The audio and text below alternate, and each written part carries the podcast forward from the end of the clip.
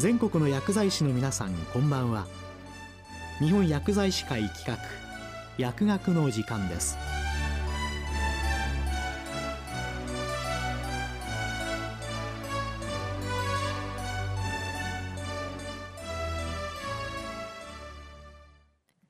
今日は COVID-19 における薬剤師の対応についてお送りします。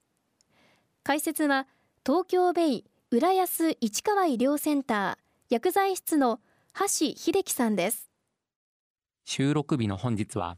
東京の感染者数1200人と猛威を振るっております今日も医療機関では医師、看護師、そして検査を実施している検査技師が最前線で診療看護検査に当たっています。一見薬剤師は最前線にいないように見えるのですが、我々は COVID-19 に対してどのように立ち向かっていくべきでしょうか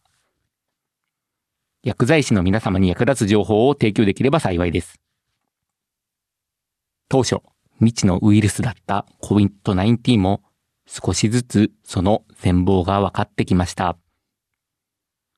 一方で情報が錯綜しているのも事実で、信頼のおける情報源がわからず、困惑している薬剤師の方々は多いのではないでしょうか。薬局で働いている薬剤師の方々は、一般市民の方が最も身近に会いに行ける医療専門職です。そのため、薬剤師は多くの一般市民の方に可能な限り正確な情報を伝えることが重要だと思います。皆さんは患者さんから、親戚から、そして家族から、どのような質問を受けるでしょうか？そして、日常生活していてどのような疑問を持ちますか？今回は代表的な疑問である COVID-19 の予防方法と治療方法についてお話しできればと思います。COVID-19 の予防方法。COVID-19 はウイルスです。ウイルスは当たり前ですが、目には見えません。目に見えないので、どこから感染しているのか、その経路が見えません。しかし、ウイルスを含む感染症の病原体が体内に入る場所というのは決まっています。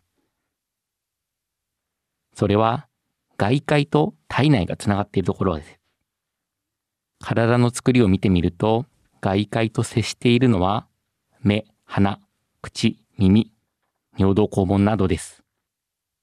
いわゆる人間の穴という穴を思い浮かべていただければと思います。このうち COVID-19 は目、鼻、口から入ると言われています。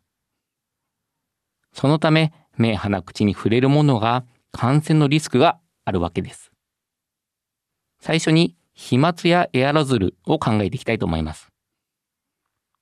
これは感染者から飛沫やエアロゾルが出た場合、目、鼻、口に直接入る、または吸入することで感染してしまいます。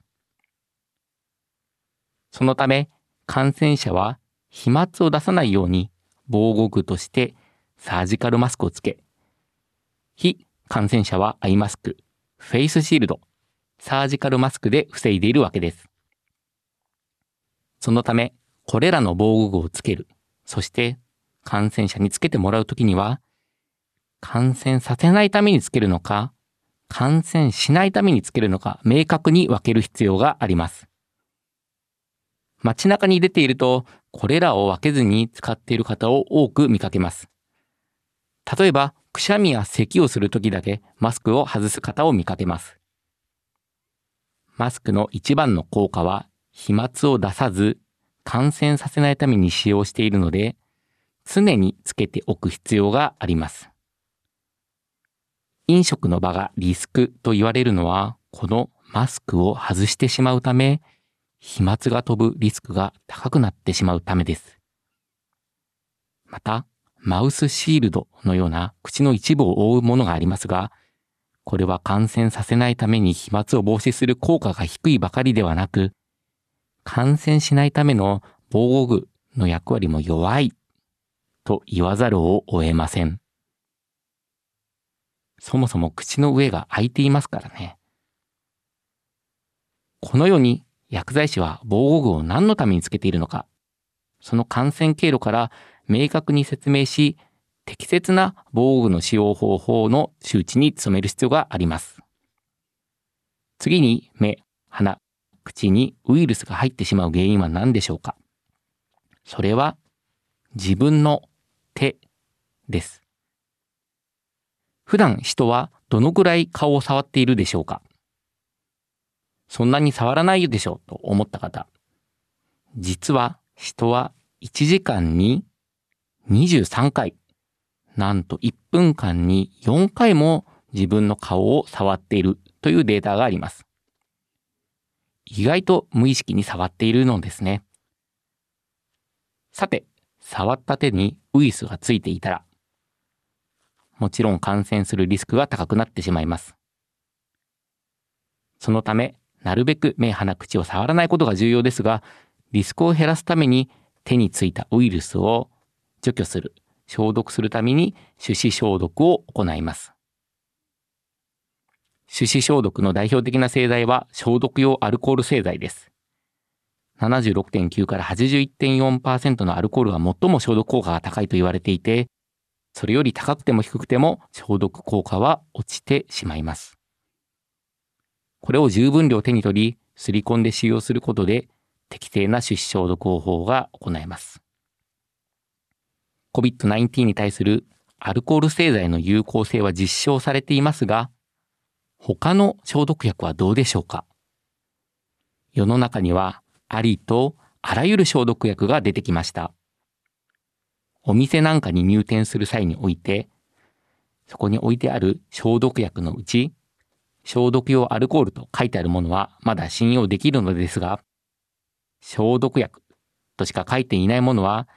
得体が知れないものかもしれません。手に取った瞬間、アルコール特有のヒヤッとした感覚がしないものは、まずアルコールでないと思っていただいて良いでしょう。実はコロナウイルスに効果のある生体消毒薬、つまり体に用いることのできる消毒薬は限られています。具体的には、消毒用アルコール、そして流水石鹸での手洗いが推奨されています。しかし、世の中には多くのコロナウイルスに有効と表記している消毒薬が販売されています。特に最近よく見かけるのは次亜塩素酸水です。様々なメーカーから発売されており、中には水と塩から作れる次亜塩素酸製造機なるものも販売されています。この消毒薬や消毒薬製造機は本当に効果があるのでしょうか？その答えは実は不明です。消毒薬は濃度、保存方法や期限、使用方法を適正に管理した条件で、初めてその効果を発揮します。我々が行った調査では、あるインターネット販売会社で売られている次亜塩素酸水97商品のうち、有効性を担保できるような条件の商品はわずか4%でした。満たしていない条件は、消毒前の汚れの除去の記載不備が96%とほとんどの製品で満たしておらず、不適切な保存方法、これは50%、約半分の製品が条件を満たしておりませんでした。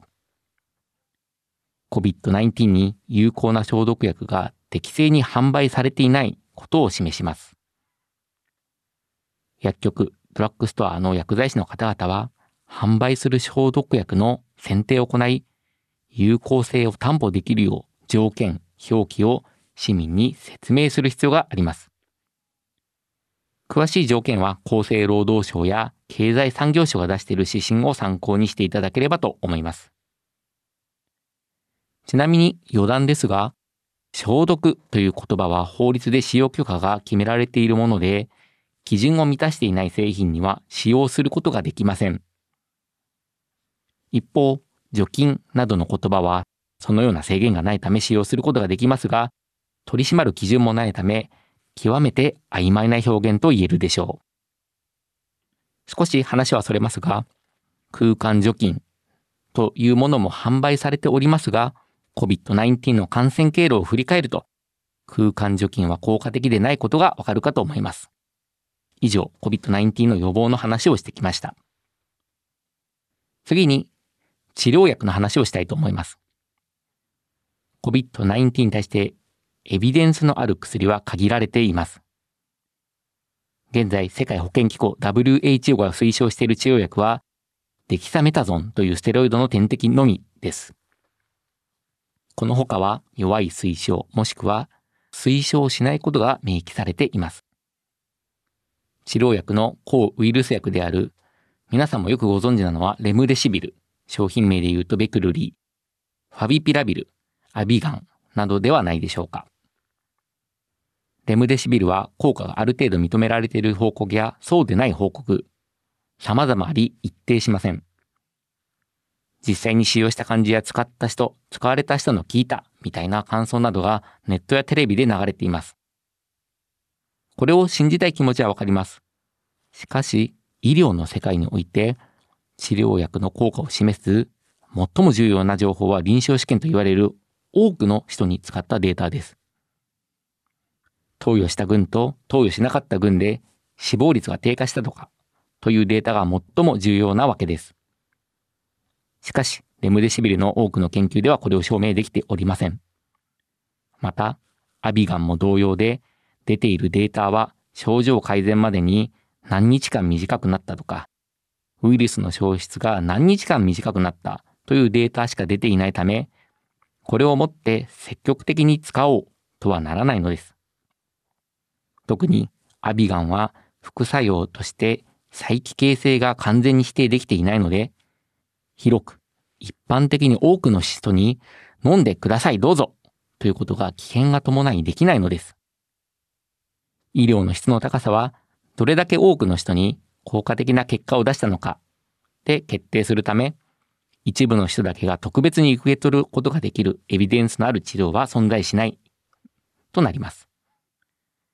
以上、COVID-19 に対する薬剤師からの意見を述べさせていただきました。薬剤師は、直接 COVID-19 の患者さんを接する機会は多くないのですが、一般市民の方々に正確な情報を発信できるように詰める必要があると思います。放送日の今日がコロナの収束に向かっていることを願って、今回のお話を終了したいと思います。今日は COVID-19 における薬剤師の対応についてお送りしました。解説は東京ベイ浦安市川医療センター薬剤室の橋秀樹さんでした。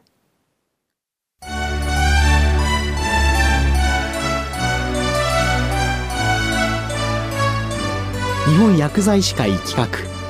薬学の時間を終わります。